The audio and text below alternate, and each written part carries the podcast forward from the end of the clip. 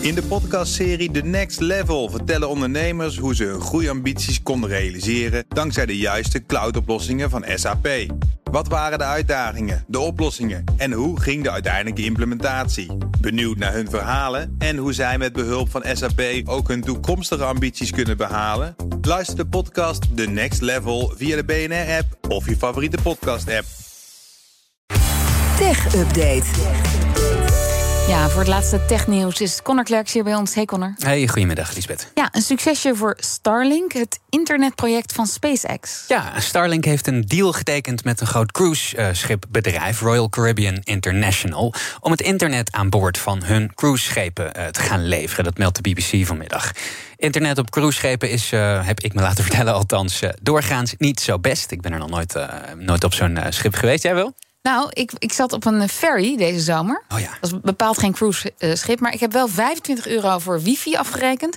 Nul bereik. 25 Ja. euro? Kon, kon je niet eventjes een Het was paar 10 uur... uur en eh, ik dacht, we moeten ook nog een filmpje kunnen kijken, et cetera. eh, eh, kon- die kan je downloaden tegenwoordig, hè, van tevoren. ja, maar dat, zijn, dat doen mensen die het heel goed voorbereiden. Enfin, Ga verder, Ja, voor die 25 Ja. euro is het denk ik niet gelukt om, uh, om daadwerkelijk ook beelden te kunnen streamen, of wel?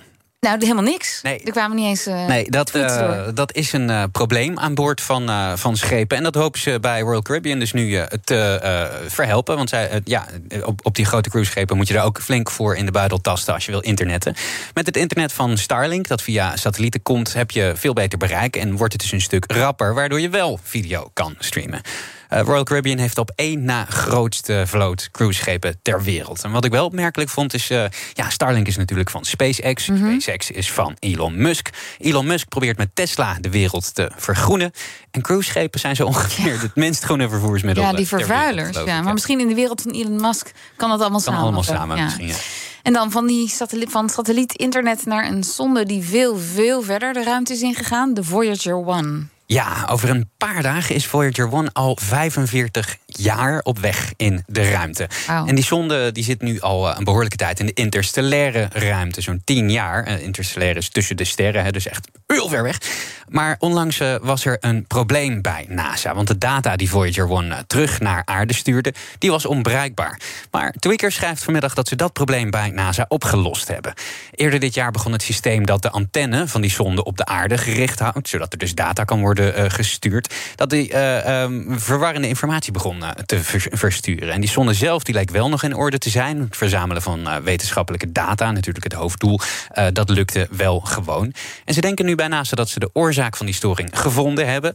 Um, namelijk dat het uh, antennesysteem die data via een interne computer probeerde te versturen, die al lang niet meer werkt, al een paar jaar ah. uh, kapot is eigenlijk. En dat daardoor die data corrupt was. Hoe dat gebeurd is, is nog niet helemaal duidelijk, maar het probleem is verholpen. Dus we kunnen weer genieten van inzichten van ongelooflijk ver weg. 23,4 miljard kilometer. Wauw, en dan met een 45 jaar oude zonde dus. Ja. Dan nog een opmerkelijke fout bij crypto.com. Ja, crypto.com, daar kun je cryptovaluta verhandelen. Heeft bij het overboeken van een terugbetaling aan een Australische vrouw per ongeluk 10,5 miljoen Australische dollar overgemaakt. In plaats van de 100 dollar waar ze rechten op had. Paar nullen. Paar nulletjes verschil, ja. En uh, zelf hadden ze dat pas na zeven maanden door uh, bij een audit. Schrijft uh, The Guardian vandaag. De vrouw zelf heeft er ook niets van gezegd, maar wel lekker een huis van 1,3 miljoen gekocht in Melbourne. En een heleboel geld overgemaakt naar andere rekeningen. En pogingen van uh, Crypto.com om dat geld terug te krijgen hebben tot nu toe niks opgeleverd. De vrouw reageert namelijk gewoon niet op uh, berichten van de advocaten van het bedrijf.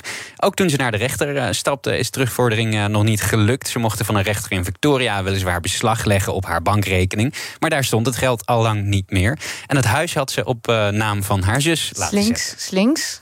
Ja, volgens de advocaten van die zus is zij zich nu aan het oriënteren op haar juridische positie.